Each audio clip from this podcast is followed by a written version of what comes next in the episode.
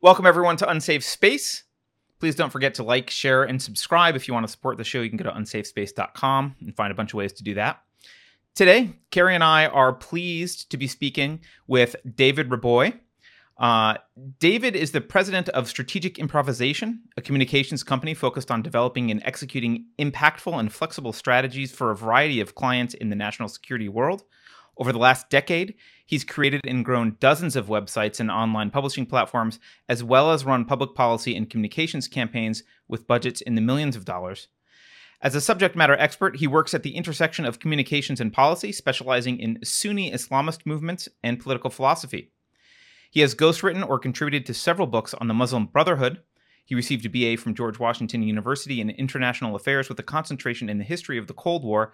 He's a Claremont Institute Lincoln Fellow, and his work appears in the Federalist, Claremont Review of Books, the Washington Times, American Greatness, National Review, the Jewish Journal, Human Events, the American Mind, Red State, and PJ Media. He lives in Miami Beach, and you can find him on Twitter at Dave Reaboi, and we will put links to uh, his Twitter and other stuff in the show notes below. David, welcome to Unsafe Space. Thank you for joining. Great to be here. Thank you.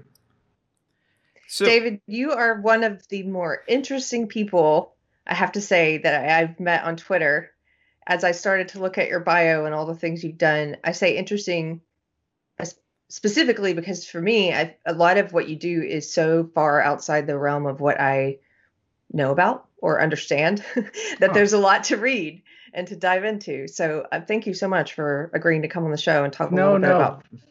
Thank you. It's it's my pleasure. Um, it's it's flattering. I saw you on um, on Tim Pool's show, and you were so sensible. And I was like, okay, you know, it's it's uh, it's it's it's nice to uh, to be able to follow someone uh, on Twitter and to strike up a dialogue with someone um, who is so sensible and um, you know with whom we can have a hopefully have a great conversation. So I wanted to start with if Carter's okay with this, or Carter, I wanted to start with a piece you just wrote because as we're mm. bearing down on the election, um, being someone who has left the more radical elements of the left, I guess I would say, or the radical ideology of the left, and kind of watching how it's been ramping up as as 2020 approached i'm pretty worried about what's going to happen on election day and i think carter is too and you just wrote a piece about it um, which is entitled we can link it in uh, below but the title is the antifa industry at work and you wrote this in american greatness and it's a little bit about sort of a preview of what we can ex- expect from the left after the election can you tell people a little bit about this piece? Sure. Um, what um, what we wanted to do was to explain that I think a lot of people, especially folks on the right, have this idea. Um, people who are live in the middle of the country or who haven't really been proximate to the radical left, um, they have this idea that it's just a bunch of young bums um, living in their parents' basements, breaking things, and and you know running amuck in the streets like you know like like uh, like crazy people. Uh, the truth is that what you're seeing in that kind of in those displays of violence is really just the tip of the spear of an entire industry that is very well funded, that is very deeply, deeply serious about pedagogy and about um, about methodology in in you know what they kind of refer to as organizing. Um, and I came into this because I was in you know in my kind of prior uh, incarnation, I was a jazz musician.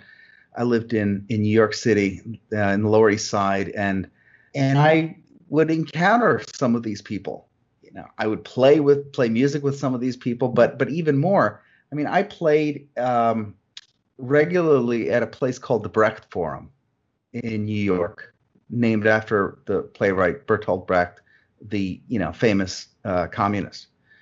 And this place was an organizing mecca. I mean, if you Google it, I'm sure I'm sure it still exists. I think it's on like um, um, I think it's on like uh, 26th Street, 25th Street, something like that, um, just uh, just west of Fifth Avenue, and um, and it was it was a loft that was where all of lefty organizing, communist organizing in in in New York would take place, and it was a meeting hall and and a and a place like this. I mean, think of it like uh, you know your local Knights of Columbus, but for communists. and you would see, and and you know, hey, the the music they had was great, it was fantastic. um, but but I used to go in and I would and I would kind of look around, and um, and there was there was one other uh, one other day I went in to use the bathroom at a at a kind of Tibetan incense shop in in the Lower East Side, and and I walk in and it's all these people making the most blood curdling anti-Semitic, um, uh, anti-Israel posters, and they're talking about you know they're talking about the Jews and they're talking about the right of return and and and and um, and some of these things. And you know, as as someone who has always been, you know, who is who is uh, uh, Jewish, who's always been a conservative, and who's always been a Zionist, I was looking and like, you know, this is the stuff that you would see on TV on CNN being shown on the other side of the world. But we have, you know, we have this in New York. Um, when I lived in San Francisco, uh, I went to a party uh, at uh, you know at, at, some space, and and I went looking for the bathroom. I opened a door, and there was a massive room full of the um, the George Bush and Donald Rumsfeld puppets that they used to go and uh, you know in San Francisco they had Iraq War protests all the time, and they had these massive like car-sized puppet, you know, inflatable um, you know balloons you know George Bush with the with the um, the Dracula teeth and the blood and and and and all this stuff and and I was getting an education. I was just looking around and and to me it was it was shocking how I mean by all accounts I mean by all accounts um, let's say the the most generous I could be is that their pol- their politics was way out of the mainstream and considered you know highly radical at the time in the United at the States. Time. At at the time that politics is exactly the pol- the politics of San Francisco that I encountered in New York City, but really San Francisco and Berkeley that that I encountered back in in the early 2000s is is what we're dealing with on a um, uh, on a kind of mainstream level um, right now. I want to so, jump in there just yeah. for a second and say yeah. that has been completely my experience. When mm. I was when I was pushing wokeness, it it was just in those. I was in probably some of those circles that was doing the hmm. puppet theater. I was at all the anti right, right. protests, but my ideology was sort of relegated to the radical um, academic kind of world or the art artsy kind of world, and it it certainly wasn't mainstream. And in the past two years, it's I think it's ramped up a lot, and especially in the yeah. past six months or so. And yeah. and now it's I see it. Carter and I talk about this all the time so it corporations are speaking it. They're speaking the words. Mm-hmm. All of our corporations, right. uh, media, so you know, social media, legacy media, both. But it's everywhere now, and I never could have imagined it. The old version of me would probably be ecstatic. I'm not. It's not exactly how I'm feeling about it right now. But yeah, I think right. I think you really hit the nail on the head there. And there was something else you said. You said that conservatives seem to have an idea of Antifa types or whatever being these young losers. Yeah, basement yeah. dwelling. That's an outdated idea. That's an idea yes. from the like Jon Stewart days. You know, it's sort of people that are stuck in the 90s or the early well, 2000s. Right. Uh, I was uh, I was listening to uh, uh um, actually my my co-writer on, on, this piece, Kyle Shideler, who's who's probably you know the um, uh, he testified in Congress on on Antifa as as an Antifa expert, um, and uh, and he was he made a point that what we're seeing now is kind of, especially with the, around the election, we're seeing the last gasp of the boomer radicals, and we're talking about a small group, small. I mean, small is in the thousands or the tens of thousands, but uh, a, a group of radicals who came up through SDS Mm-hmm. They came up through, you know, um, uh, they were they were in organizing, they were in you know, kind of semi-violent groups in the early 70s. By the mid to late 70s, they transitioned already into uh, um, uh, teaching schools or places like the Northwest Academy, um, where you know they became they basically became Bill Ayers, which is you know Bill Ayers is like the most celebrated um, uh, theorist of of education um, uh, t- today, and and he's a, he's an academic, and um, but they always kept their foot in in um, in, in in sort of uh, direct action. And so you see the same people. I mean, the, just the other night, I was watching someone had had surreptitiously recorded um, a three-hour um, lecture Zoom thing with Lisa Fithian. I don't know if it, when you when you were on the left, if you ran into her, but she's another one. You know, aging boomer who is a veteran of um, every possible protest movement you can think of. And these people are dead serious and they sit and they and they write books about organizing. Um, many of them work for unions, for for you know large large labor unions. We're not talking about the union membership. We're talking about the the you know the, the people who who who work there, and the other component that is kind of new is probably the last uh, you know 15 years or so is the fact that you have professional PR firms, like let's say um, uh, you know small to mid-sized firms of you know I don't know 10 people, maybe even 20 people, budgets in you know five 10 million dollars, and they are getting money in order to help amplify these radical voices. So that's something new. That's something that uh, that's a, a, kind of new ingredient that that was not in the uh, the left's toolkit way back when. I mean, I'm sure when you were out there, you were protesting the war, you were involved in this. Um, you know, people were doing. Uh, you know, people were people were just doing this on the fly. You know, they were calling journalists, they were asking, you know, this and that. Now we have PR shops that are dedicated to to doing this, and it and it feeds right into. I mean, you, you just mentioned the companies. The companies are giving to some of these uh, some of these nonprofits. Mm-hmm. The nonprofits are are you know siphoning the larger foundation nonprofits are siphoning the money off to the smaller groups one of these groups or many of these groups are these PR firms. I mean, where do you think, you know, if if uh, if somebody gives $10 million to BLM, where does that go? You know, that doesn't go necessarily all to buy, um, you know, bricks and and and you know, uh, implements to to to throw and break things. It also buys PR firms. You know, it buys people who have relationships with reporters. It buys reporters, um, and uh, and it's a it's a massive infrastructure that let's say the right doesn't have. So to throw to end by throwing it back at you, as someone who left the left, how does it feel? Come like I think of sort of the most celebrated book about a political transition. I think is Witness, the Whittaker Chambers book. I don't know that book. About yeah, it's the most. Um, it's kind of maybe the most famous book of um, of the Cold War, and it was Whittaker Chambers, who was Time magazine editor. He used to be a communist and decides to leave.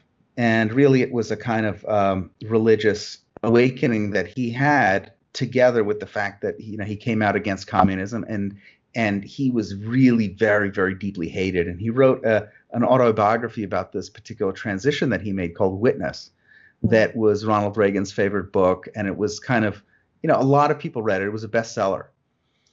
Um, and it's a sad book because, on one hand, he realizes that,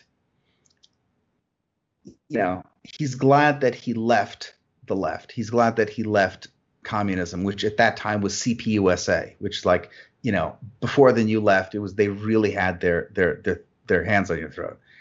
But on the other hand, he was firmly convinced that the West will lose. Wow. So the book is dealing with these two conflicting things. He's like, you know, I I had to, uh, you know, it's it's it's like going and and you know switching sides and knowing that the side you're switching to is is pretty much doomed. And so that was my question for you. It's like, do you feel like Whittaker Chambers, or do you? Because we're in a situation where you've got, you know, um, you've got you've got a lot of, uh, of forces arrayed against us. Yes.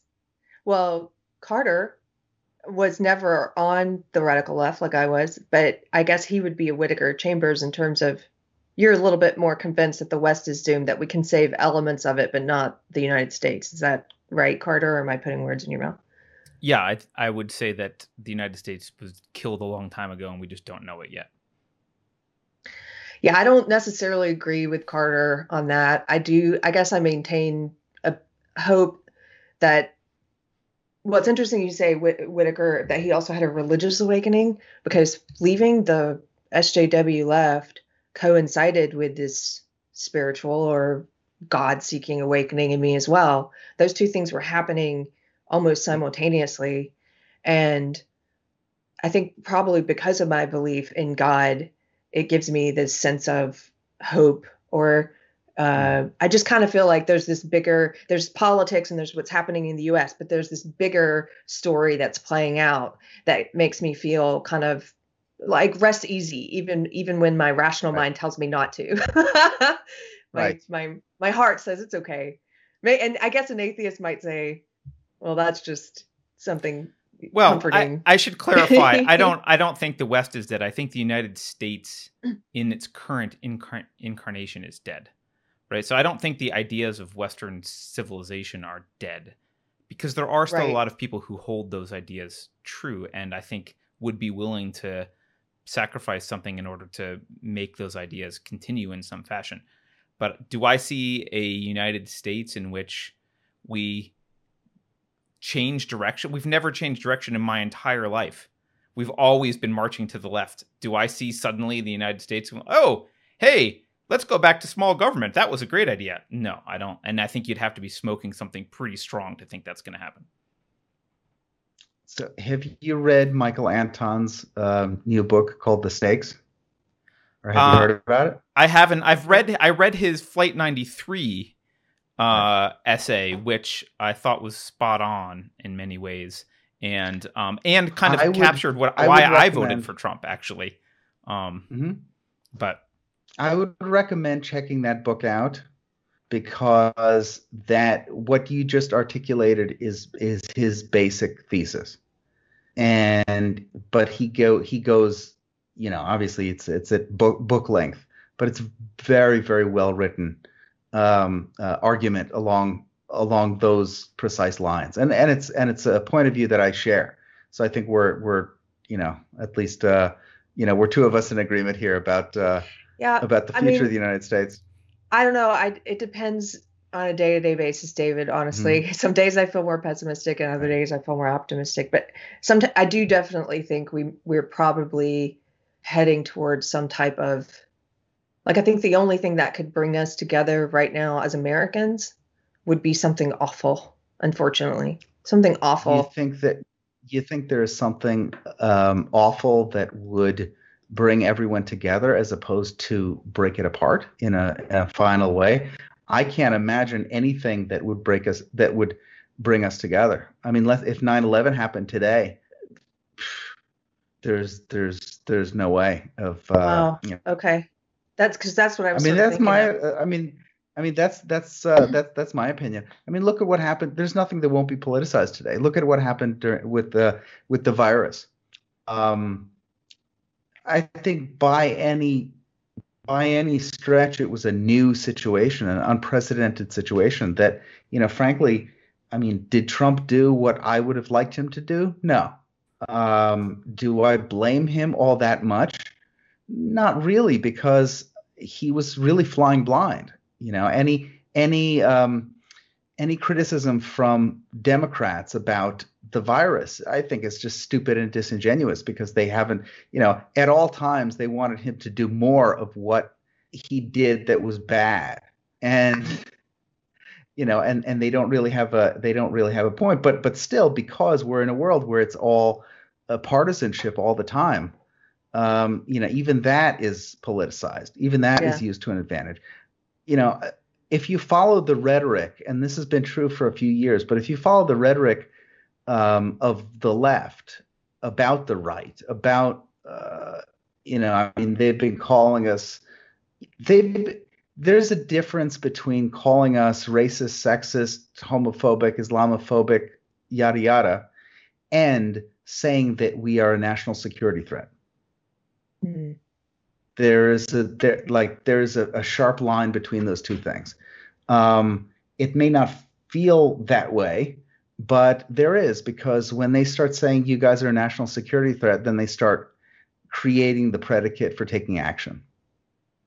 Well, but and, in some they've already kind of you know, created that predicate though, right? I mean, when you mm-hmm. talk about I don't know, one thing that really strikes me when you talk about this this apparently grassroots Antifa movement right?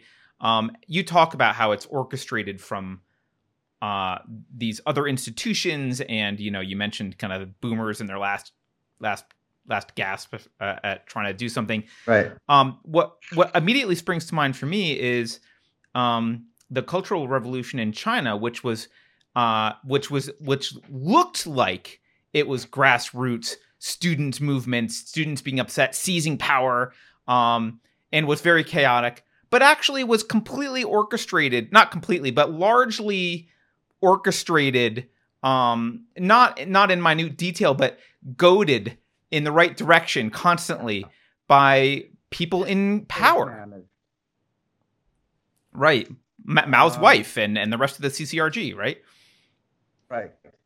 So, so uh, yeah, uh, you you this is this is a it's a familiar dynamic. Um, it's a a familiar dynamic. And I mean, we wrote the piece as a warning because we don't think that the right knows at all what it's up against, number one.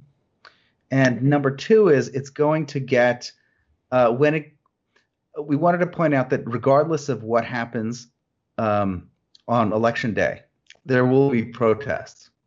They've, they've, told us there will be protests. They've begun. They've begun to uh, to put those those gears in motion. So when they're you know so the the audience should know that the existence of protests means nothing about the election other than a bunch of you know a bunch of leftists have decided to protest.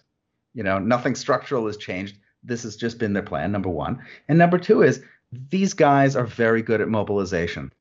The right is terrible at it. Yeah. Um, so when they see and and and why do they mobilize? Why do they want to get you know a million people into the streets? Because that million people amplified in in media and on tv will seem like it's the whole country who is who is demonstrating. Yeah. And you know and right so so they want to create something that that looks um that looks larger than it is. So in preparation for that we need to know hey wh- what they're doing now is is going to be theater you know there's going to be a performance here. It's not spontaneous and it has nothing to do with anything that donald trump has done because the organizers of, of, of this stuff think that you know the us has been a fascist regime under reagan already you know or or carter. Right. One of the things you talked I'm about sorry. in that piece is the transition integrity project. And carter and i've only i think talked about it once, kind of briefly. Can you tell people a little bit about what the trans- Transition Integrity Project is and how it's laying the groundwork for these protests? Sure. Um, that is uh, an ad hoc project by the uh, Defending Democracy uh, project, which is so they got a bunch of folks together. They being um, a guy named Nils Gilman of the Berggruen Institute, which is a which is a, a China-linked um, sort of smart set um, think tank that has its, you know, it's it's um, has its his fingers in a number of pots. On one hand, on the other hand, you have Rosa Brooks, who is um, a former Soros uh, official. Um, uh, someone told me the other day, interestingly enough, that uh, that Rosa Brooks's mom was a big SDS uh, organizer. So you know, you know, with many of these people, it's already you know, it's second generation stuff. Um, and, and SDS and, for anyone catching up, that's Students for Democratic Socialism, right? Uh, for a democratic society. Society, okay. Yeah. and that was uh, and and it's it's sort of the the premier new left group that um, that was supposed to be nonviolent. SDS today exists in the squad. Mm-hmm. When we think of of what SDS is, that's you know AOC, and frankly, AOC would be very happy to you know uh, fly under that moniker. So it's not something that you know she's necessarily being accused of. Um, but um, so so the Transition Integrity Project was a sort of pickup group and of um, of people on the left and never Trumpers and people who, for lack of a better uh, way of describing them, they're the consummate establishment deep state folks. Um, I know that a lot of people went kind of mad when um, I think it was Rush Limbaugh first used the word deep state to describe uh, you know some of these folks but really what deep state you know we're not talking about the turkish or e- egyptian deep state the us deep state is the national security branch of the administrative state. It has a it has a meaning. It's totally a thing. Um, uh, the the, uh, the the beltway is full of people who may not understand themselves as operating within an ecosystem but that doesn't mean the ecosystem doesn't exist.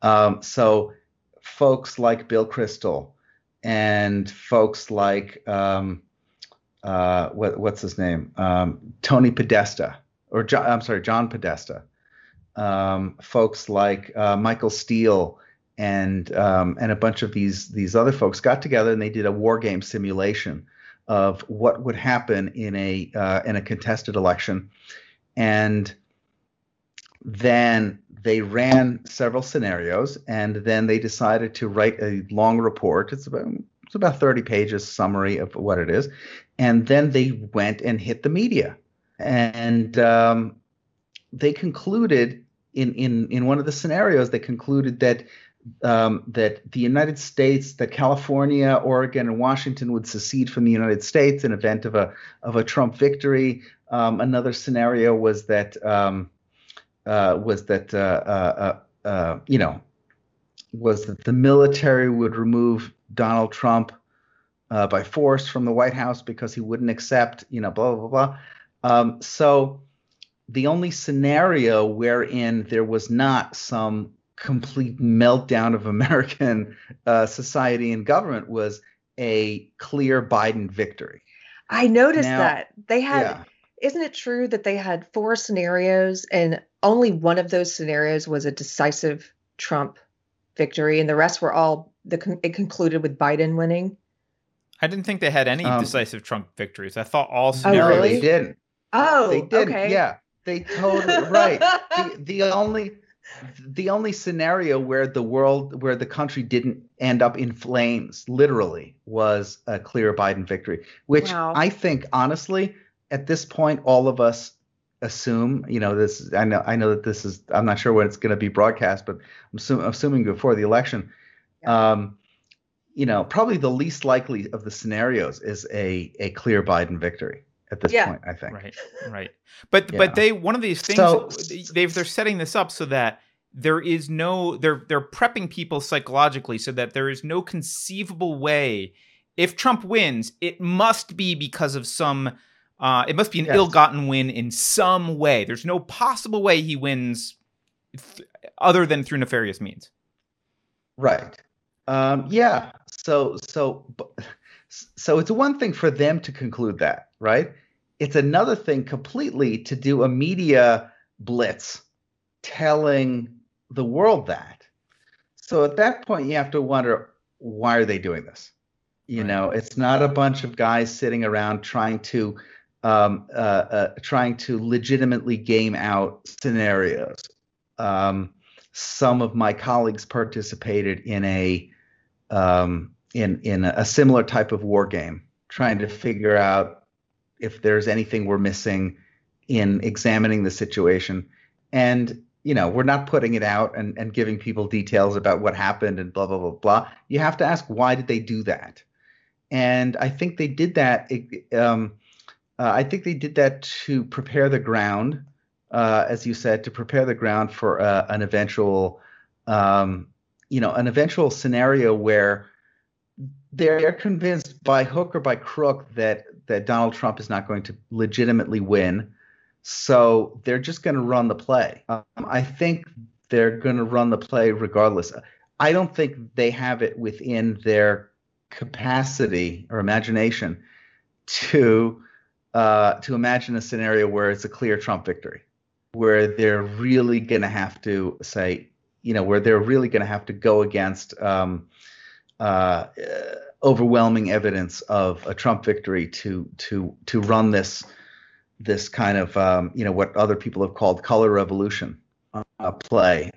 Um, well, they'll be but, able to uh, make it not a clear victory by questioning, no matter what it is. They will have yeah, their sure. pundits, and they have the entire cathedral yep. talking about voter fraud or you know whatever. Um, yeah, they'll be talking about voter fraud. They'll be talking about voter intimidation. Right. Um, when I started thinking about this, immediately I saw that Pennsylvania is, and and Philadelphia in particular is going to be the flashpoint of of this election. Um, you can see it a mile away because Pennsylvania is essential to both campaigns. Number one. Number two is it's really a red state with um, you know with a giant blue dot in it. Maybe you know maybe two and to a le- you know to smaller ones to a lesser extent.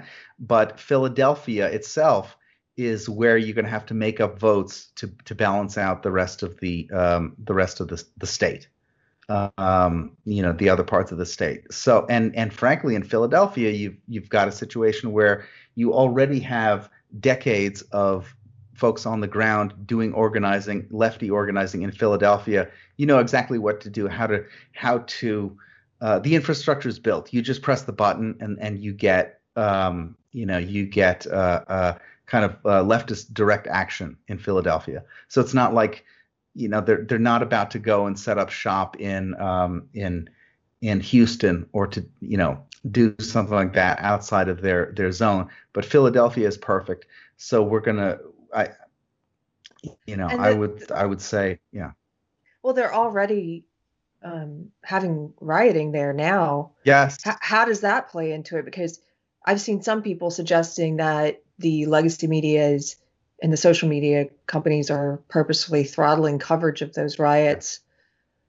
Do you think that's happening? Yeah, I think that's happening. I think uh, I thought that that the rioting would stop within 24 hours because the, the, you know the the Antifa guys would call up the BLM guys and say, you know what, cool it for a couple days because you're not doing us any favors. But apparently, um, apparently what's happening is, as as you said, the so, the social media companies are saying, you know what, we're just not going to show this, and they can do it. You know, you can get into a situation where half the country will be burning, but they won't show it. Um, and it reminds me of the um, it reminds me of the uh, the opening scene in the Gilliam film Brazil, which is you know just a kind of key uh, um, uh, key film, you know, for for the times that we're living in. But it's basically, you know, you see, you know, what they call terror attacks all around, um, literally taking place right there, and and a TV broadcast is like, oh, you know, nothing, you know, everything is fine, you know. Uh, you know what I'm talking about. You know yeah. the scene, right? Yeah, yeah, yes. the opening scene you know so so you know the media just doesn't cover the the reality of of the situation and and that obviously, I mean, understatement of the year is it doesn't bode well for the future of of, of social cohesion um, or you know the health of uh, the health of of a, of a nation. Yeah, you you talk a you've talked a little bit about um, that there is this uh, color revolution potential that that could be happening, and but I think a lot of people when you talk about there being people kind of pulling the strings behind the scenes, it sounds like a to some people I think it sounds like a ridiculous kind of conspiracy theory like oh there's there's men in a, in a room smoking cigars telling Antifa what to do and that and that's not really the case in that sense. However, um, you've talked about how they they use multiple tactics. They're, vegan, so they have... they're vegans. They don't smoke. They don't smoke. Right. Yeah. yeah. Fair. Fair enough. Fair enough. They're eating carrots. They're telling you. yeah. Yeah. They're they're.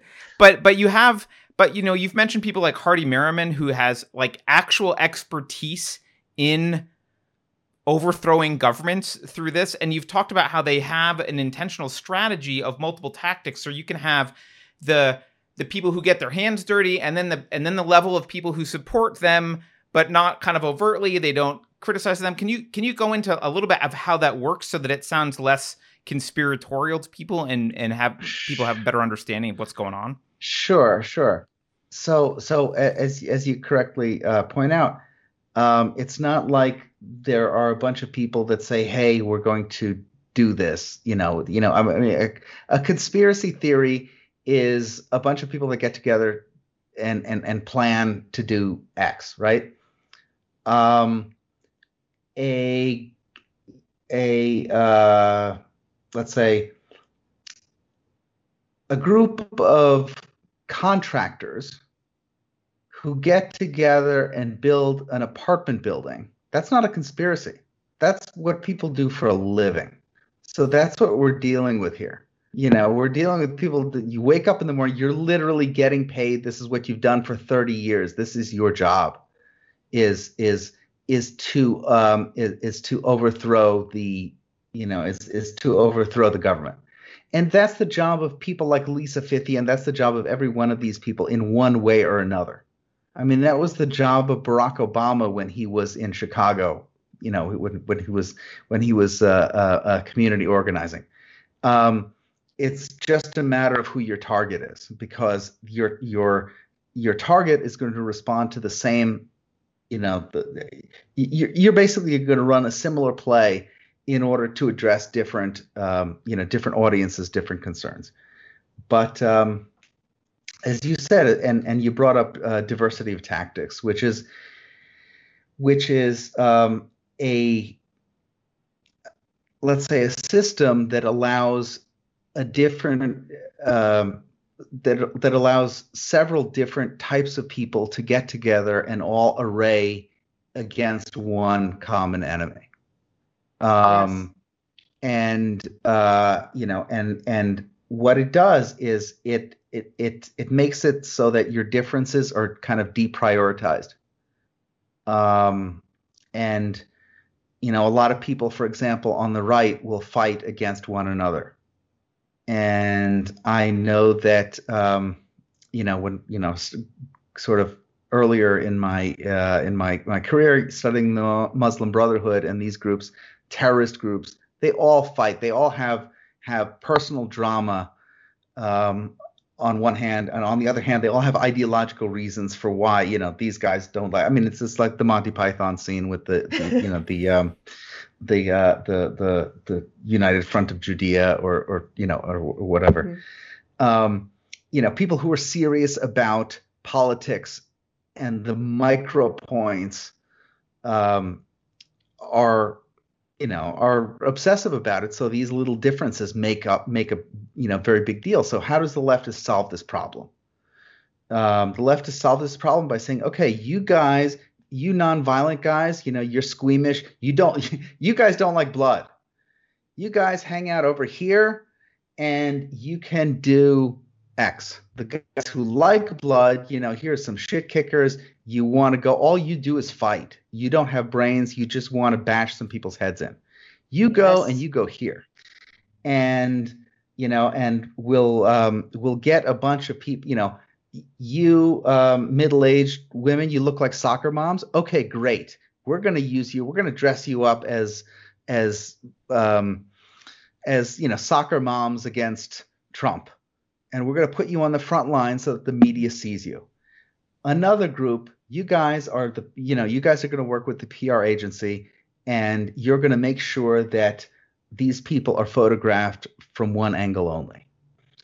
Um, there's an art to this, and I can say, I mean, as someone who's done, I have done things like this on the right, literally things exactly like this uh, um, uh, um, on the right, and and in kind of different ways for for you know different clients and, and and things like that it's a thing it's a skill set and um and you need a tremendous amount of money to pull it off and you need a tremendous amount of human capital to pull it off so um you know you need a docile and and already thoroughly brainwashed Mhm. group of people. And I think we're at that point of, you know, lately I've been watching a lot of documentaries about cults because they've Mhm. been interesting to me and helping me see my old ideology in a different way. And I think in some ways, social justice ideology or whatever you want to call it, the regressive left, this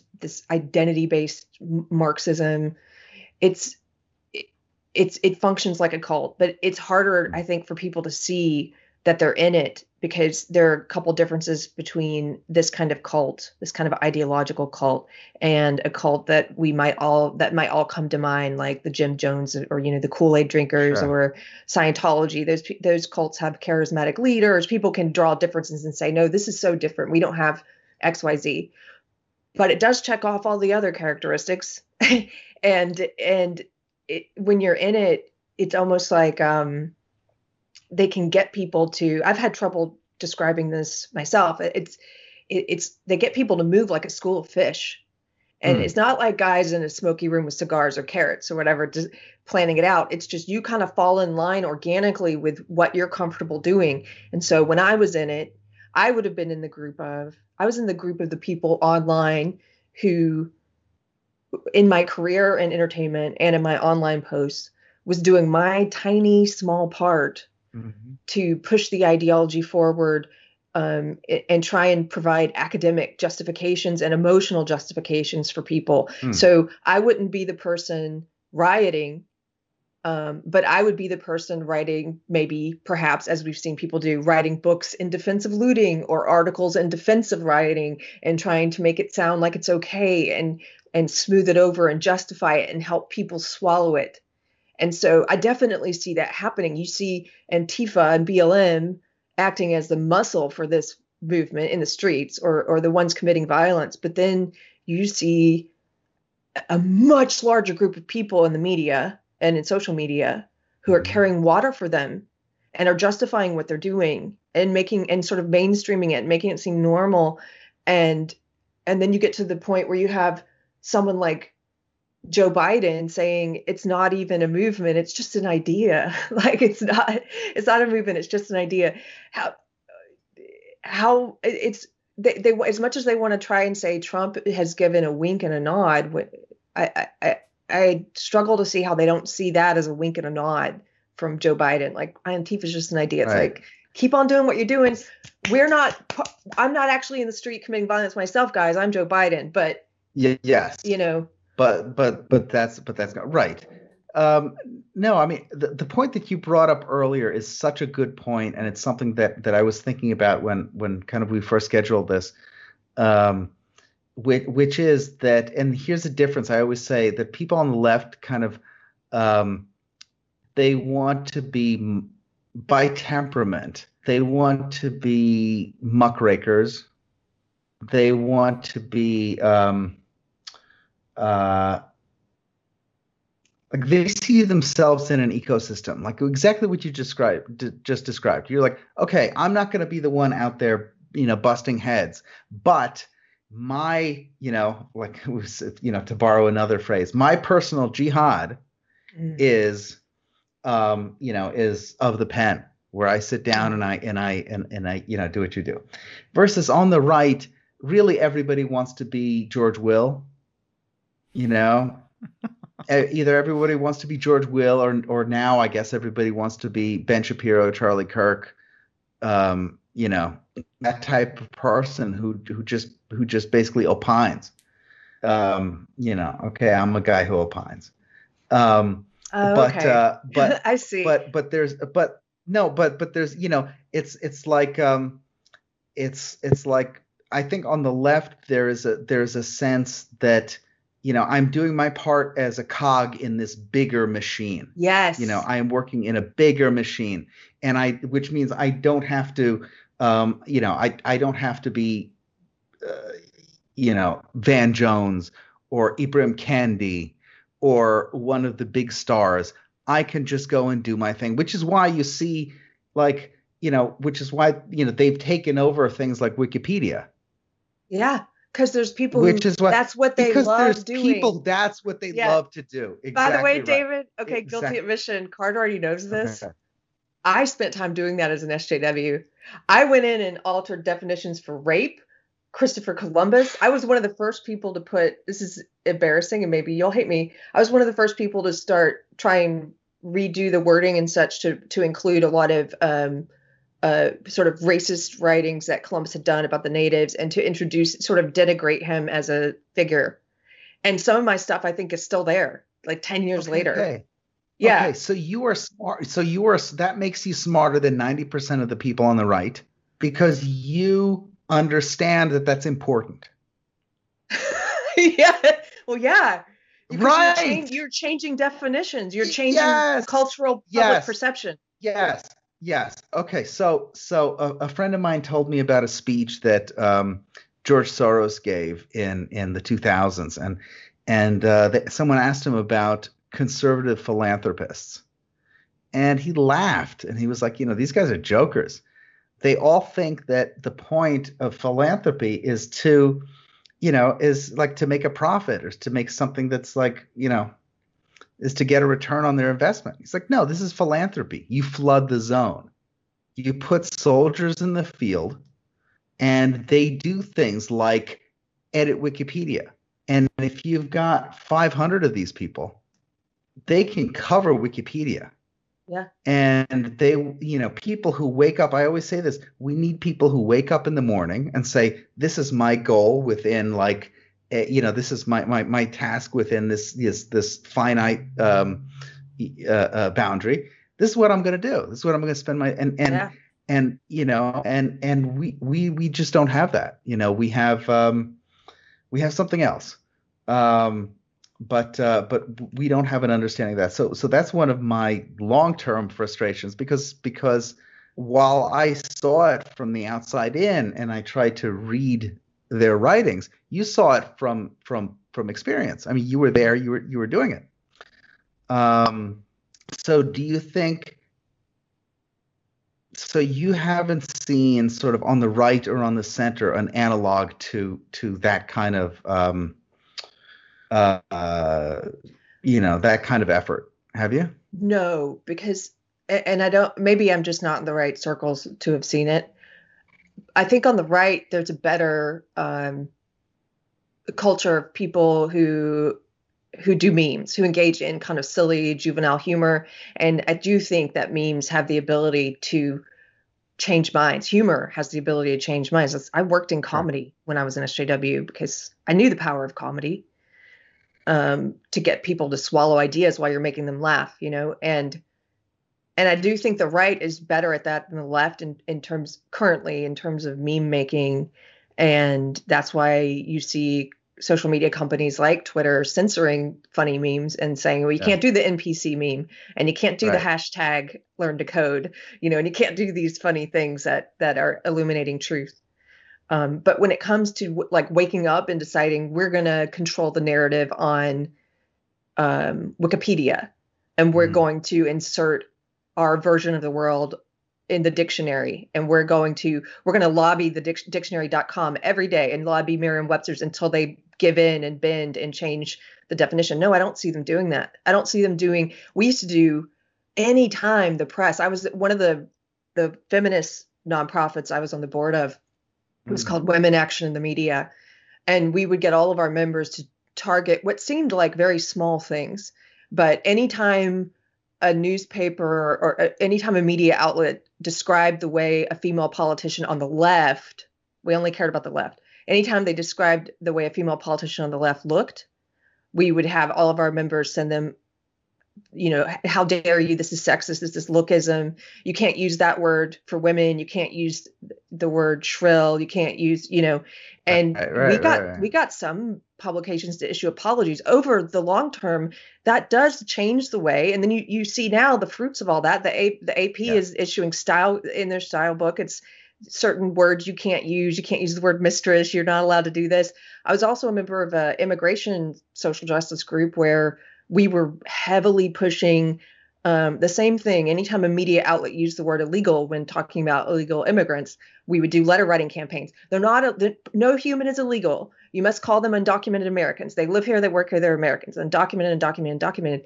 What's the importance of doing that? Well, over time, you get the media to, you, you're changing, like Orwell said, you're changing language, which changes thought when in in uh, in 2004 and 2005 when I was in San Francisco arguing with uh, with with lunatics in coffee shops, I first heard no human being is illegal, and I started to laugh because I was like I was like this is your argument, this is your like I was like this is the level of argument that we're like, that's just I don't even I I shouldn't even have to respond to it. It's so dumb. Yeah, and it works but it works. Uh, you need to clip what you just said, what you know, your last uh, your last answer, um, and and and really put it online because I don't think people understand the nuts and bolts. I mean, when when um, I mean, we didn't do this in the article, you know, at all, but but you just kind of described it. People don't understand what organizing means. When they say lefty organizing, it doesn't necessarily mean getting 50 people to show up in a street corner it means exactly what you were talking about. It means um, it means creating these, these these identifying the pressure points, right? Which is you know you you you know with with the uh, with the sexist point, you knew you weren't going to waste time going after you know um, uh, you weren't going to waste time defending Sarah Palin's honor or whatever. Right. You you identify right. You identify. You know you you could you could give two shits about what they said about her, but you're going to uh, uh, ide- you know have have your list of, uh, of of lefty women, and if anyone uses you know comments that are construed as sexist to, about any of those women, then you you notify you notify these people, you nag them, but you're nagging on they have a tremendous advantage, as you know, because that person on the receiving end of those emails is already predisposed to support you. Mm-hmm. Yeah. And so so in that respect, in that respect, we've come a long way from the the early days of like Alinsky type organizing, when the person on the other end of the phone, um, you know, who would be receiving these complaints, is you know someone who would be more conservative or someone who would be like a captain of captain of industry type, you know, who would um, uh, you know, who, who's kind of like firmly establishment, um, you know, you guys would call, you know, SJWs would call them, you know, whatever, reactionary, you know, type guy chomping on a big cigar, you know. But now companies are being run by, and, and, and the media firms are being run by people who are already SJWs. Yeah. Or one step away. And in that goes back, it, you know, it takes this much that goes back to what you were saying about how a lot of conservatives and I think you're right as I've met more people I've met more people on the right in the past 4 years a lot of them have this idea and I've even heard them say in our comments Carter when we do they'll say oh well they'll kind of make fun of so people who are studying social justice at university and they'll say yeah but these kids they're never going to get a job when they you know they're going to be living in their parents basements. I'm like no no no they're going to get jobs. All of the people who were indoctrinated 20 years ago, when I was indoctrinated, got jobs. And guess where they got them? In media, entertainment. You know, they're they're running Google. They're running yep. um, BuzzFeed. They're running CNN. They're doing like right. uh, social justice warriors can get jobs. And the well, fact that you're absolutely. underestimating it. I mean, the, the question for me is, right. yeah, I, I was like, my question is I, I, guess I have a couple questions. One is why does the right I mean, I think Michael Anton also complained about I don't think he used the phrase they all want to be George Will, but he, he's complained about a similar similar thing on the right and um and I, I guess my question is like fundamentally they shouldn't get jobs because they don't produce anything so I think like I understand that sentiment of someone who looks at that and says, well, there's there's no productive value in in that degree. And that is true. There is no existentially that's not a productive task. But if you're in clown world in which Jack Dorsey is willing to spend millions of dollars on unproductive tasks and you have a degree in that particular unproductive task, well then you get it's a job. no longer unproductive. Right. It's no Right. longer unproductive, right? Um, you know, and and and uh, I mean, if he's torquing the incentives in such a way, um, it's it's no long, you know, it's no longer a, a, a non-productive productive job. Um, you know, there is a path to. There are a lot of paths that are available to you on the left that are just not available to you on the right Yeah. um, if uh, you know, and this is this is you know kind of you know veering uh, you know veering uh, off to the side a little bit, but but we don't have media organs that are at all the same. We don't have a we don't have a a, a, a kind of um, conveyor belt that builds public intellectuals like the left has. You know, a guy like Kendi or whatever. Um, you know, there's there's a, a circuit of people. It's not very difficult. You just have to have, you know, conventional wisdom, lefty opinions, and you can go and if, if you've got a a, um, a PhD and conventional opinions, um, you can go and you can do a book and then really on on anything as long as it's within the, the bounds of ideology and they'll go and they'll fly you from one conference to the next they'll give you an endowed chair somewhere and basically you're good to go and they recognize you as as you know they they credential you. And the left is very good at credentialing the right is terrible at it at all levels. And um and this is how they this is how they understand putting soldiers in the field. You know it's it's not only you know it's not only someone who is um you know who who sits and edits wikipedia all day. It's not someone who puts together you know who builds puppets for you know for for for mass rallies. It's also um you know it, it's it's also the, the the conveyor belt of folks that start out on lefty blogs. I mean look who writes for the new york times today. Straight Yeah. journalists i mean. The straight journalists today who write for the new york times used to write for far left blogs five years ago and longer. I remember a lot Yeah. of the small, sort of, again, at the time considered on the fringe lefty blogs that I followed, like Feministing, which was one of the, it became one of the most popular feminist blogs. A lot of those writers, Jessica Valenti, people, they came from that blog Mhm. and now they write for the Yeah. New York Times. Right. No, I mean it's it's it's it's uh it, it's ridiculous. There was, you know, I mean, there's so many of these people that it's hard even to uh um but but you you would never see the same of someone on the right. Like if you know, you whatever, you started with a diary on red state and you, you maintained your your your conservative politics and you wind up at the New York Times. That's that's insane. Even to say it is Yeah. um at, at, at the absurdity of it. But yeah, I mean you've you've got um uh, who was a good? There's so many good examples. You know, you start off with, um, you know, some rinky-dink lefty blog. You know, totally extreme. You know, you start off with a Daily Kos diary. You go, you get, you, you know, you, you get yourself a job here. You go um, at, at Talking Points Memo, then you're at Vox, and then finally you matriculate up to the New York Times, where you're paid, you know, 200 grand a year, and um, and you know, it's it's and what that is is that's that's that's just credentialing and it's Yeah. and it's a thing that people on the right don't have and we wonder you know people on the right get upset at at folks who are who are constantly looking for approval in some of those journals you know the the the, the folks like um you know like David French or Seth Mandel wherever you know whenever uh, mainstream lefty media needs a conservative to denounce conservatives. You know, there are a bunch of people that you know eagerly raise their hands um, in order to to do that task. Well, they know where you know they know that they've co- gone as far uh, as far up on the on the food chain on on the in in the in the right leaning ecosystem as they can. So if they want to climb up, if they want to go up, if they want to get a better job or more money or prestige or whatever, they only have the left to go to. And as as everything, and and you know, I'm going we're I'm all over the place today, so so you have to you have to forgive me. But when at the bottom line to all of this is it's a failure of right wing philanthropy. It's a failure of of of of don- conservative donors over the course of 30 years. That was going to be my question: is what is the difference?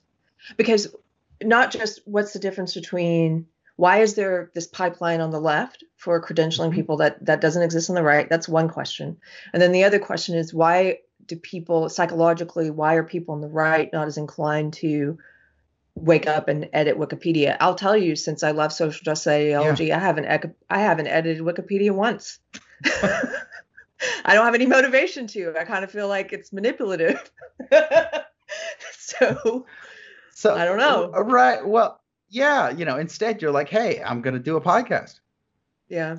Um, you know, and and and and that makes sense. No, I mean that that makes total sense. That makes total sense. I've thought about this for a long time when I started working in conservative, you know, what what Anton would call uh, you know, conservative ink and this whole um you can't really say ink, but let's say the the the archipelago of conservative um, uh, think tanks and nonprofits dealing with a lot of donors from very, very big to very small. Um, at the end of the day, it's easy. It's much easier for the left because they're all pushing in one direction.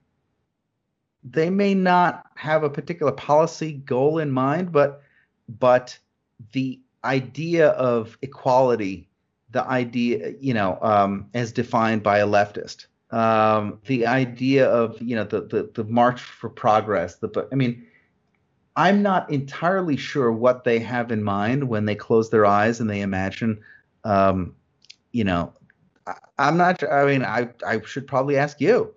Um, what did you have in mind when you when you close your eyes? Because I'll tell you, on the conservative side, there is no agreement. Some people want to go back to 1954 some people want 1984 some people want you know god knows what and for that reason you you know it, that that makes things harder but i mean did you on the left have a, you know you, whatever you close your eyes at night you're, you're imagining your utopia what does that look like so there was a book i read in women's studies at duke it was called woman on the verge of time and it's okay. this it's supposed to be presented as a sort of a feminist social justice utopia a, a, futuristic novel, sci-fi kind mm-hmm. of novel. And it's actually I want to reread it now because now mm. what I remember of it, it was chilling. Because in this future, they were presenting it as a utopia, but from what I recall, it's very dystopian. It's a little bit like Brave New World.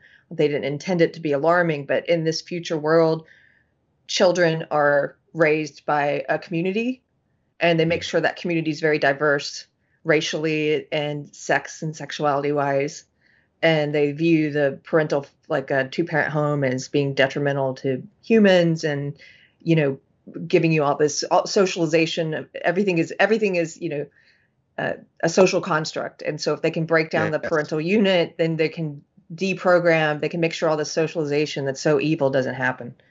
Um, mm. but to be honest david i actually don't think that a lot of people and i certainly didn't didn't spend a lot of time thinking about it because the the goal itself, what you're fighting, is your purpose. Mm-hmm.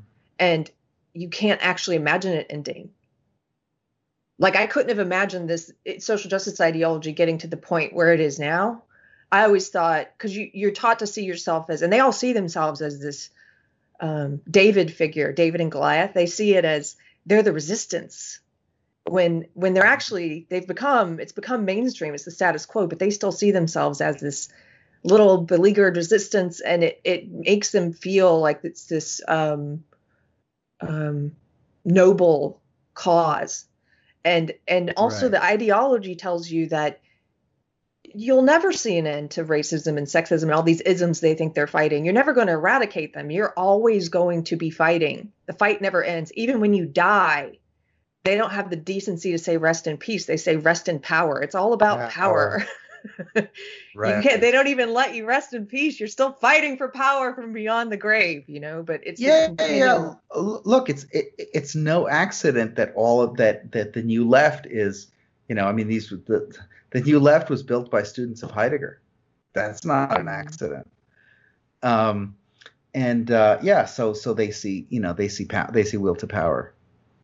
Um, so I, I, have got a question for you though, because you're yeah. I'm sure you've heard this from Michael Malice. It's one of the most succinct and damning descriptions of conservatism and accurate that I can think. I yeah. and I've been I've not. I'm not a conservative. I haven't been a conservative for maybe maybe when I was really young. I'm so 25 years. Mm-hmm. He says conservatism is progressivism driving the speed limit, and right. I look at the left for the past several decades, even just in my lifetime, and I say, yes, they've gotten more radical. Yes, I think they're unhinged now. I think it's because they think they've won. They don't need to play the game anymore. Um, mm-hmm. So they can just do their thing. They think they've won. Um, and maybe they have. Uh, but they've always been philosophically pretty Marxist, even if they didn't know it. They didn't know it, but their principles were pretty collectivist, anti-individualist. They've always been that way, always. Um, you know, with these, some exceptions, they had some success, exceptions for like we like porn and, out of our bedroom, but like generally Marxists. Uh, yeah. And the conservatives, I really don't know what they stand for. They always seem to stand for like, well, can we go more slowly? There's no principled stance. So I, I it's not a surprise to me that the conservatives lost because I don't know what the hell battle they've been fighting this whole time. Can you explain that to me? Yeah. So what you're describing is the conservative donor. Okay. Um, and the conservative donor or the universe of consider- conservative donors create the incentives for where you know where where all this is. Um, a good example will be you know regardless of how you feel about uh, this particular issue, but uh, you know Paul Singer, um, you know who I'm sure you know El- uh, Management, um, you know venture capital guy. Um,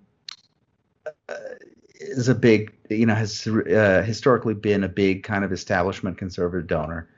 His son is gay, and he went on a mission to change the view of uh, gay marriage on the right, um, because you know because of his son. Right. I mean, I guess he's he's free to do that, but th- I'm just giving it to you as an example on you know what kind of things you, you know one one very um, wealthy donor who's very involved and very committed to any particular issue can change you know can fundamentally change the universe of conservative media um, and think tanks and activism um, you know through through through giving money look what's happened. I can't think of a better example. I shouldn't have used that. I should have used the example of the Koch guys. Right. They're they're um, ones that bother me. Right. The the the, the Koch guys together with um uh, uh together with the tech companies um to to do this thing. Uh, you know, conservative philanthropists have spent 30 years trying to con- trying to tell Republican voters that the greatest Americans of all have been titans of industry. You know, and and uh, and and mega billionaires and and and and you know and and stuff like that. Um, I'm, so I'm getting you know, just a little lost. Could you guys tell me what what did the Koch brothers oh, do? Oh, I'm sorry. No, you I want, just don't. You want to take it? No, go ahead. I mean, yeah. Okay. Um, I mean, so the, the the Koch brothers are not conservative, and and you know, they've been described as, as libertarians. Um, they've been on the forefront of a bunch of issues from criminal justice reform um, to uh, immigration, uh, their open borders. Um, they are also sort of instrumental in this situation we find ourselves in with big tech, which is they're making the argument that oh no, it's you know it's it, this is uh, Twitter, Facebook, um, Instagram, uh, you know, every major social media um, uh, uh, network in the world censoring you is fine because it's oh, it's a private business. Wow. Wow. Okay. And and you know, so so this is the kind of thing that that they're doing. And and and and okay, so how do they do it? They do it by saying to you know, let's say conservative publication A, they'll say, "Hi, um, we have a Koch fellow. Would you like to hire him? Oh, don't worry. It won't cost you money. We're going to pay for it. He's just going to be on your editorial board now. He's going to wake up in the morning and every day he's going to write a piece about how the big tech companies and Section 230 and, and the uh, Communications Decency Act is just fine, shouldn't be changed, don't do it, blah, blah, blah, blah, blah. Every day, boom, boom, he's hammering it. And there's no disclosure. Wow. Um, let's say you go and and what what does it matter to these guys? These guys have all the money in the world. What what what they're they're they're shy about spending a hundred grand on a per, on on a person. So there'll be about ten of them. Right. So at every publication, you've got maybe two or three people who are literally on the payroll, and their job is just to um, you know just to reflect the um, uh, reflect you know sort of corporate you know the the policy of, of their donors and I'm not saying these people who are doing who are hired, who are who are the writers, don't believe that. You know, they're hired because they can make the case, you know, well mm-hmm. and because they believe it. But still, what you're getting, what the average consumer of that news is getting, is you know is is manipulation. You know, you're not getting someone who who wakes up in the morning and says, you know, I'm going to consider these issues. You're not getting a, a heterodox conservative scene, you're getting what pe- what donors have paid for. They're paying them for their point of view. Yeah. So I mean, I you know there there are there are folks out there that um, that do this, you know, in in on the down low. There are folks that do this in public. You know, it's it's not it's not a secret who some of these folks are. I mean, when I let me see how this strikes you. It's it seems mm-hmm. to me that there's that the left we can we can sit back all day and say that the left is unprincipled, and certainly in many of their actions. I mean, Saul Alinsky's playbook is, is specifically rejects principled dedicated behavior. to unprincipled. Yeah, right. However, um, there is a I, my impression of the left is there's a general sense of moral fortitude like they they are they're sure that they're right morally there's some kind of moral this is the right direction to go and we're all kind of aligned with this. So when Keri sits down to edit wikipedia she's got moral conviction that this is mm-hmm. this is the right direction the country needs to move. And when the antifa is smashing people's face there's the right direction. There, there's a moral cert there's moral certainty there. Um, but on the right it seems to me that the conservatives conceded the moral points a long time ago and they mostly just have pragmatic arguments about well uh, minimum wage is bad because it has this particular economic impact. And this you know healthcare could be more efficiently run by the private sector which is not a moral argument right? They don't they don't make moral arguments. They don't seem to be ever really making moral with the exception of silly things like rap lyrics uh, in the in the 90s or something. They don't they don't really seem to be making arguments that are moral. So how can people possibly unite behind an ad hoc group of pragmatists look i agree with you you know i hate to i hate to i agree with you completely i hate to um to you know to, to sound like a uh, a broken record but again it's it's this it's this donor dynamic um you you it's it's absolutely a donor dynamic. But why isn't know? that dynamic How do you true have... on the left? Why is it only a, a, morally bankrupt donor dynamic on the right? Well, they're smarter. Smarter. I mean, you know, I, I, I, make no bones about it. There's a book called the is it the Practical Progressive? I'm not sure. I have I used to go and I used to buy a bunch of copies. It's a it's a fluorescent yellow and blue book. Um, and it is a book all about it's like a tour guide of uh, progressive uh, philanthropy and it's intended for the prospective uh, donor and they have profiles of organizations. They have um, uh, you know interviews with you know key personnel and things like that. And and you walk away from this book thinking man these guys have got it systematized. And they're better at it because they they will put together um, they'll pool their resources in a in a in a much smarter way and their donors unlike our donors um, our donors never want to be the only ones in on a project. I mean i can give you examples. I probably shouldn't. But we just saw it. It was it was in, in public in the headlines that Sheldon Adelson gave 75 million to the you know to a um, a super PAC uh, affiliated with you know Trump reelect.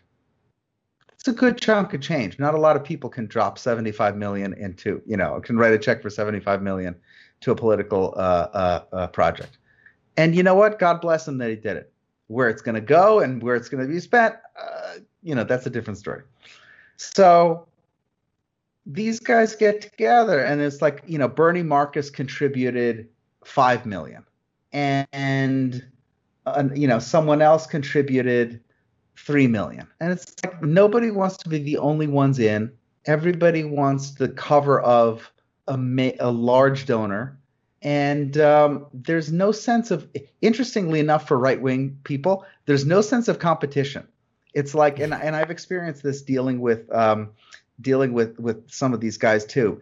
Masters of business absolute masters of business. And they they get into the they get into the you know the kind of the world of giving and um and and they and they forget they forget you know everything that they've learned about um you know uh, about uh, competence and and uh, you know and and and things like that um the leftists you know go to the open society uh, foundation website they catalog their tens of thousands of micro grants.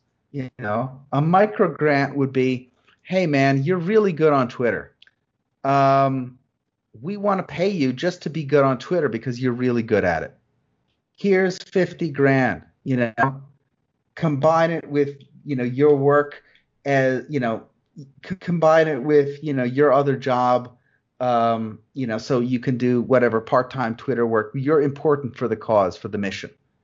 They mm-hmm. give out tens of thousands of these things every year, and they track them, and they and they and they and they uh, you know establish metrics and things like that. Our side doesn't do that. I actually went and and and I tried to uh, to to pitch myself. I tried to pitch a project like that where we'd give microgrants um, specifically to to writers who are now having to, you know, on the left, we talk about, you know, he'll get a 100, 200 grand at the New York Times or at Bloomberg or wherever. Um, on the right, these people now are, are, are being paid by, by, by the click. Yeah. Hmm. So they're aversion? writing an article and it's like, um, I don't know if it's risk aversion. I just don't. I mean, I've pitched some of these things to to some of these folks, and they look at me like I have three heads and there's a, a tremendous resistance to left wing donors love to pay for people. Right wing donors don't want to see, you know, one salary on their, um, you know, breakdown of the project. They don't want to see salaries. They want to see, you know, they spend money on um, 30 second ads. They spend money on billboard campaigns, uh. plenty of it, et cetera, et cetera. But if they see like, oh, why why do you have four people, you know, on staff? You only need one person on staff.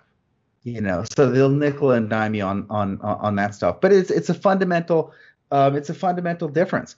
I really urge you. I think it's called the Practical Progressive. It's okay. a small book. It's it's you read it and you're just like, man, we're done. We're toast. Oh because, no. Because for every possible interest that you may have as a lefty, it will find five, ten things to donate to right away. Here's the address. Here's the. I mean, they may as well have included the, um, you know, the the the wire info, just to wire money. And I'm sure that book has brought in tens of millions to all of these to all these places. And uh, I mean, that's one thing that was it was in the headlines too. As soon as uh, as soon as Trump won, these um, I think it was Soros and maybe some other folks just decided to say, hey, if your nonprofit today is a $3 million budget, we're going to bump it to six, and we want to plan for you for what you're going to do with that extra money. Now, imagine imagine a, right wing uh, think tank or a, or a policy group or something being given that opportunity. I mean, it's it's it's it's it's it's crazy. We can go down the list of of of you know conservative nonprofits. If you if you take out Heritage Foundation, which has a huge endowment, and you take out you know one or two others, you're left basically with with most of them that operate under five million dollars a year, and that's not even a blip on the you know compared to what the lefties have. That's well, not even you know. Well, well, something that strikes me there and what you just said about how you're you're talking about nonprofits, and then when you mentioned on the right, you said think tanks, and I was thinking about how the left is really good at disguising something that might arguably be called a think tank or an identity mill as a mm-hmm. nonprofit. Mm-hmm. They have all these nonprofits, like, and, and I was on the board of several, and they're all, you know, this one's a women's group. This is about women. Mm-hmm. This is about race. This one over here is about immigration. This one's about animal rights. But they're all pushing the same ideology. Sure. They're all pushing the ideology, but they're all. But when you when you when they approach when you approach people, it's it's it feels different because it's an it's not a think tank it's a nonprofit and don't you care about yes. women and don't you care about um, black right. people and you know don't you care about immigrants and it's this sort of they get you uh, like carter says on the moral thing mm-hmm. and I, I are there nonprofits on the right that are focused around women sure. or and do and do they push not the same focused, ideology not focused well, I mean, not focused on women, no, but I mean, but there are issue-based groups. You know, there, for example, pro-life groups, pro-gun right. groups. Um, you know, the the different things that that. Um, I mean, there's always kind of naturally been a um, a different set of issues and and you know topics that people on the right versus people on the left will gravitate towards, right? So it used to be that you would have a hard time finding someone finding a left winger who would be qualified for a job at the Pentagon.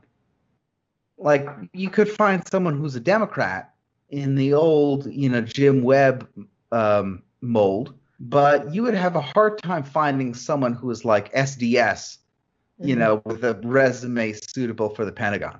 Not anymore. Not anymore. And how did they do that? They did that by creating a nonprofit called the Truman National Security Project in around 2004, 2006. And that was their credentialing mechanism for lefty national security folks. So if you were, you know, so so today, I mean, I know one of my my closest friends actually is is used to be affiliated with them. Um, a centrist, um, but um, but yeah, you know, they put together this group to credential one another. So so and so becomes, you know, so and so goes from, uh, you know, let's say for example, you know, girl from the Midwest goes to school, gets her, you know, does Peace Corps, gets her, uh, you know, master's and then her PhD from, um, uh, you know, Dartmouth or whatever. Decides to spend um, a year hanging out with the Syrian rebels you know, um, does you know does a few uh, you know spend some time at you know Cairo University or something and and decides to come back and will do a national uh, Truman National Security Fellowship, get involved in that network of people, get you know in that job bank, and because it's the Obama administration, will get a job at the Pentagon or at the CIA or whatever. Now, fast forward now three years. Now this person is a senior administration official. And the next Democrat uh, um, next Democrat administration comes on, they're like looking at at you know Assistant Secretary of State. That's wow. the credentialing mechanism that did not exist for the left on national security until 2006. Wow. You know, 2000, 2008. Um, so yeah, so I mean, think tanks are really important for that and they provide a place to go between the time that you are you know when when the administration is in power when your administration is in power you're supposed to be in government. When it's out of power that's when you go to a think tank and you hang out there for a while you know 4 years 8 years and then you go back. But it's important because let's say it didn't exist. Let's say you go and you're in the administration and then you're done. And then it's like okay well i can't get a job in politics anymore. I i you know i, I have all these credentials but what am i going to do with myself? You know i'm going to have to go work for a tire company you know or a shoe company or, or or, or leave politics whatsoever. So the think tank is a way to keep people in the conveyor belt until they can go back to um, government. And Bill Kristol put together a group like this for expressly this purpose. Um, and then it, it, it ended up folding. I'm not sure why, but this was the whole point. The point was, you know, uh, you start off here, you work on the hill, you bounce around here, you bounce around there. At any point when you're between jobs, you're a fellow at this place, and somebody's cutting you a check for for money just to keep you afloat because we recognize that you're important in Right. in the ecosystem, and that's unusual for you know for the right that. It exists on the right, but nobody really understands it the way kind of I just described it. Like nobody understands why and what the utility is and what the left uses it as. And I think the left understands. Hmm. I'm so happy you came on the show. This is what I meant about you being one of the most interesting people I've met on Twitter. Oh, I don't know any of this you. stuff. so it's it's No, no. fascinating. I want you I seriously, if you could do me a favor and put together a little thing or talk about it or write it, whatever it is, but just describe what you did when you, you know, like, hey, I I mean, did anyone tell you to do the Wikipedia editing? No. Do you know how I got into it? Since Tell we're doing me. confessionals. Uh Yeah. there was a comedian I managed who's a social justice. The, most of the comedians I worked with were in the social justice area. I chose that Okay. Because I wanted to work with comedians who were pushing my ideology. And this comedian I represented um, was included on a Maxim magazine list of the 50 worst comedians, and they really went after her. And Okay. so I started by defending my client, who eh, on Maxim. So I started by editing their page. That was Maxim, I think, was the first page I started editing. And I went through and I cherry picked, which is what SJWs do a lot, or ideologues of any type. You go and find any, I scoured the internet finding any small, tiny article anywhere alleging sexism from Maxim. And then I put them all in. I had a whole, I started a section on their, on their page called controversies, where it was full of, here's all, so that that that stays in their bio and they get discredited as this sexist magazine and it becomes a part of how the framing of who maxim is. They're sexist. Look at all these stories. There's references right? Yeah. um and then from there it became it was an ideological thing. It wasn't just about defending my client. It was it was pushing my belief system through definitions through well what is rape? Let's expand let's let's talk about consent. Let's expand that definition. You know let's um let's kind of push the ideology through the way people think about things. And the thing is i thought it was i thought i was doing good. What's funny is that like i said now when i look back on it why haven't i done it since then? Well i view it as kind of it, it, you're like a, a winston smith. You're Mm. manipulating people and you're Right. trying you're trying to alter the public record to represent your narrative of things. And i just can't imagine myself waking up and finding that fulfilling to do anymore from whatever my my perspective is now i could go in and i could i could i guess try and point out how social justice is racist and sexist and i could spend time doing it and I, maybe i should.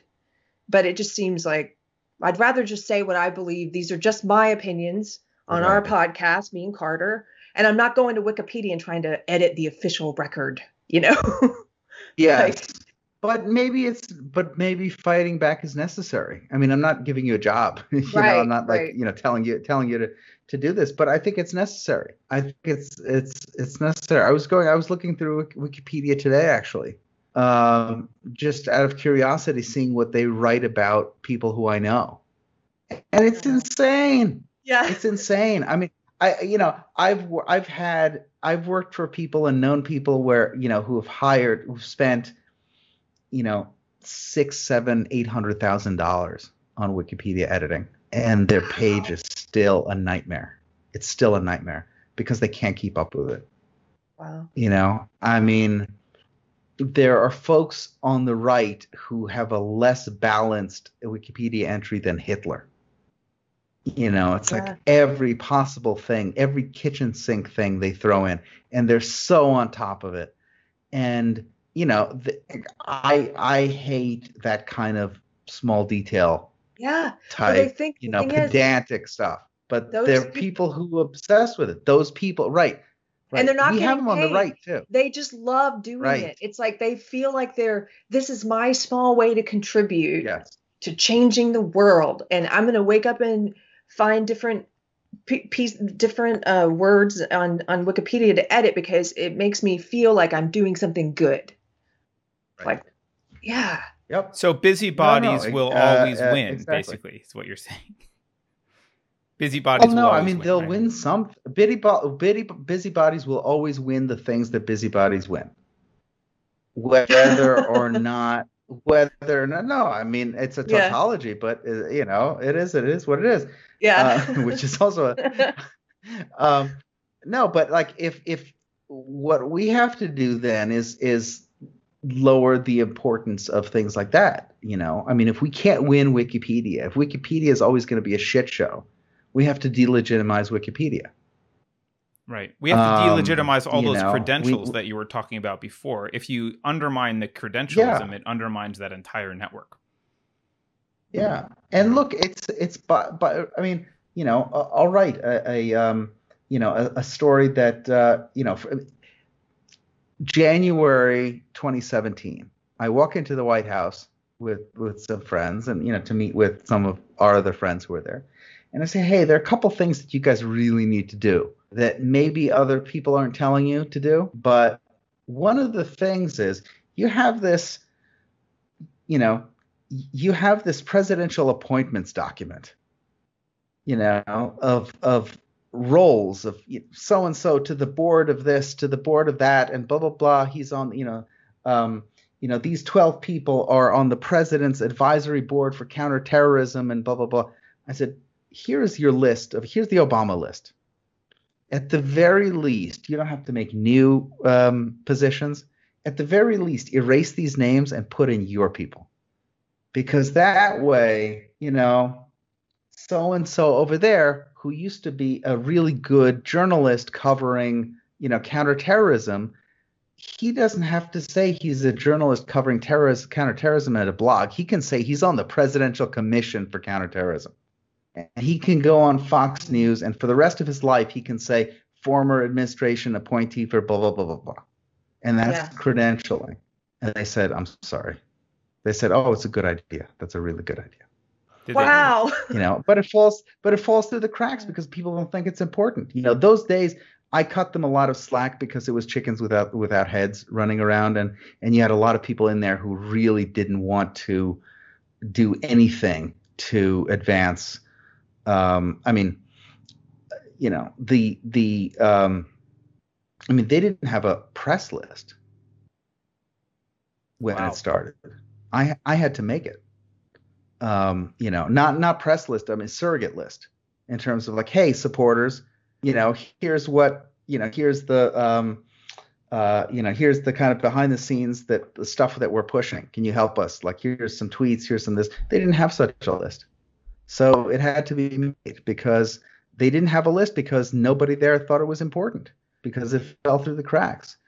So, you know, so it's it's a hard thing. I'm not saying that it's a matter of um, you know, left versus right, whatever. It seems like like the right is especially not thinking along these lines, but it's getting better, you know. So I I don't want to trash the Trump administration uh, because they absolutely learned, um, and they learned along with if I, think Donald Trump himself has kind of gotten more based. Um, you know, to use that that uh, that that parlance uh, over the last year, Mhm. um, his talking about critical race theory and things like that. Just the Yes. idea that's even a thing. That just, I mean, 27, 18, 20, uh, uh, um, 2017, 2018, you'd have walked into the White House and talked about critical race theory. They would have looked at you like a maniac. yeah Um, it's different. It's different now. And and and uh, and I think a lot of that has to do also with the fact that Trump now himself is he was never an ideological guy at all. He's never uh, you know coming from he never read any of the stuff you know we grew up reading. Um, but he's getting it, you know, and uh, and he's getting it kind of viscerally by knowing who the people are who attack him all the time. Yeah. And I think he's putting two and two together and and and you know and and uh, you know you could say that there's a you know there's a process of radicalization going on with him, but it's but it's not really radicalization because he hasn't shifted at all. It's just he sees things more ideologically now. He sees things more clearly. Yes. He understands. Yeah. He's so, up. So that's why he's waking up. So that's why I'm really excited about the possibility of a second term. Um, and you know, I think he his his, his waking up is exactly in proportion to the attacks on him and the in the unhinged um, attacks on him, which he did not expect. Yeah. He'll tell you he didn't expect them. Um, so you know, the, those attacks aren't going to stop, as we know. Yeah. Right. Hey, David, I don't, I, I don't want to keep you too long, but I was curious if you could tell me how do you know so much about how the left operates, and what's your personal, you know, in one of the articles I read about you, uh, it was talking about how 9/11 was pivotal for you in in terms of um, stoking your interest in yeah in well national policy. It, it, so yeah, all that stuff. Yeah. So um, I mean, I always I always had this politics. Um, my I didn't really get it. I was I was the one one that radicalized my parents. Um, but uh, you know, I used to argue with them when we were younger, but now that you know now they're watching OAN and uh, you know and and and they're and they're and they're great. Um, but uh, but I was in New York for 9/11. I I was you know right there at the World Trade Center not long before um, the the first plane hit. I was not there when it did, but I it's a long story. Um, but as soon as it happened, I knew who did it because I grew up in New Jersey when um, you know the previous jihadis did it. You know, they tried to take the, the they tried to to blow up the World Trade Center in '93. Um, so I had a feeling of who did it, and um, and then I thought, you know, what's driving these people? and I gave him credit. You know, I gave him credit because because even then I knew that it was like you know when you say something you know someone is is driven by hate or fear or something. It's always you know hate of what and why fear of what and why. And, and I wanted to understand them the way they understood themselves. And that and when it came to the jihadis it was really easy because these guys didn't do anything without written you know without written documentation and sources in islamic scripture in in you know um, uh, in minute detail of explaining why they are justified in doing what they're doing. Legal briefs they would write when they would when they would you know do these things. So to my surprise that stuff existed. Um, and it was knowable. And the best part about it was it was all in english. Wow. All in English. Why? Because most Muslims don't speak classical classical Arabic. Hmm. You know, and and um, and every book that is in use by by these jihadis is, is is in English, and not only in English, but authorized translation by you know grand muftis, um, and and published, and you can read it. I mean, if you go, um, you know, if you go Muslim Brotherhood in the United States, most of their, I mean, other than their own internal planning documents, everything for for for the membership consumption is in English because they know that you know they're dealing with um, you know Muslims from all over the world, but they're in the United States, so it's all going to be in English. Um, so that was so that was interesting, and then I just I just dove um, deep into that, and and you know, I, I studied Marxism Leninism in, in, in college and and I grew up learning the stories about communism and visiting behind the Iron Curtain to Hungary and Romania when I was a kid. Um, so I understood the left and totalitarianism and and that kind of thing and the existence of evil. Um, but you know, I always wanted to know why. And with the left, I I'm fascinated by their system of organizing. I'm fascinated by, you know, I a, few friends and I we uh, yeah, we get so excited when we when we discover uh, leftist pedagogical books, you know, leftist radical books written for other leftists in how to do what they do. because they you know it it it exists. It's like um, it's like um, you know there's a there's a great uh, book that's about I think written in, in maybe the 1850s by um, Heinrich Helmholtz on the organization of tone, and it's this big, and you know it's like this big, and it's written for musicians by you know a musician in like the you know 18th 19th century. So it's a totally impenetrable. um, but there's something I mean totally impenetrable, and and um, but you can but you know someone who's a musician even today you know can still get stuff from it and and I did, and it's always exciting to see stuff kind of written for a particular audience by that audience, you know, mm-hmm. by that, uh, you know, a, a, book on jazz written for jazz people, you know, et, et cetera, et cetera. So that that was a thing that always fascinated me. But um, so when I found the the left's massive um, library of of you know books and papers and websites and and um, and and all this stuff. This the same as for the um, for the Islamists. It's it's always interesting. You know, yeah. things I didn't know, things you wouldn't wouldn't know.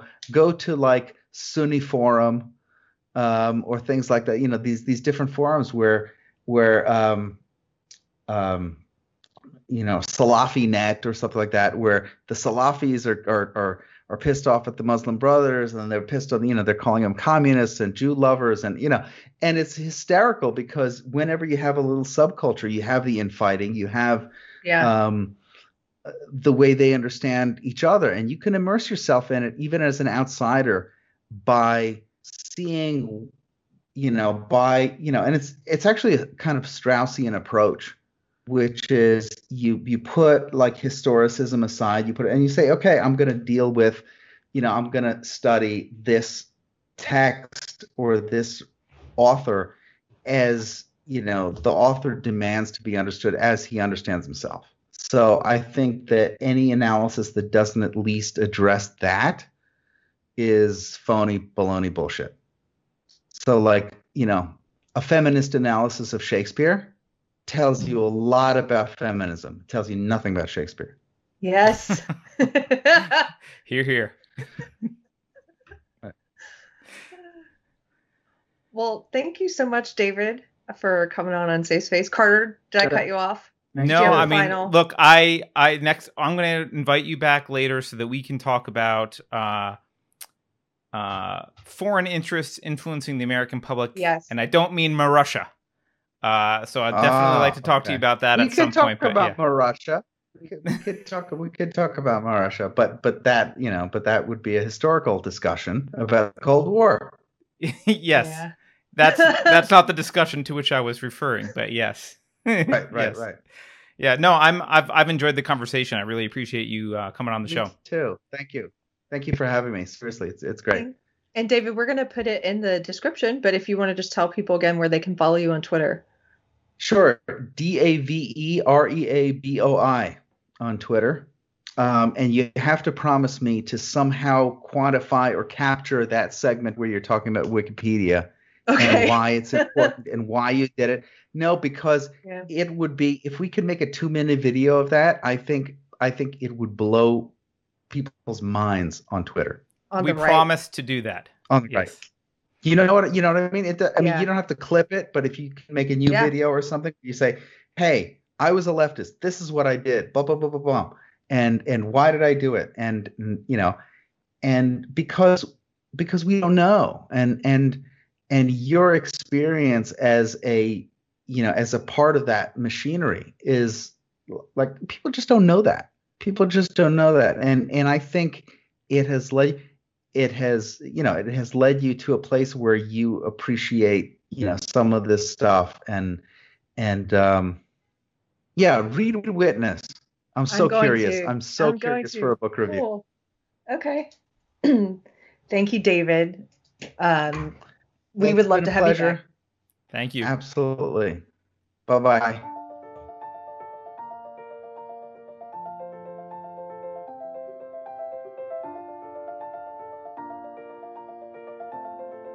Thanks for watching.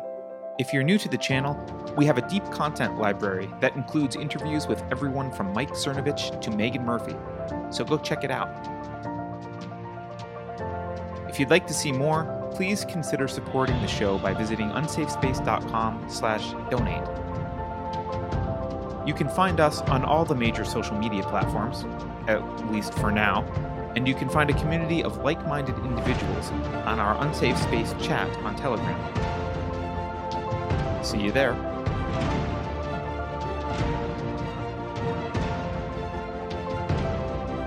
Warning. This is an unsafe space. Dangerous ideas have been detected. The content of this production has not been authorized by the Cathedral. Pay no attention to it. For your protection, the following co-conspirators have been unpersoned and marked for cancellation. Please keep socially distant from these individuals. I have calculated a 98.8% chance that they are directly responsible for personalized underscore tragedy. If you think about it, no one should be allowed to express opinions. But don't. Think about it, I mean. That's not your job. Thinking has been scientifically proven to be less efficient than compliance. Here's a fun fact virtue signaling is 8.7 times easier than actually being virtuous, and over twice as effective on Twitter. Computer voice Curtis, never mind, that last line is fake news. Please disregard it and return to your safe space immediately. There will be cake.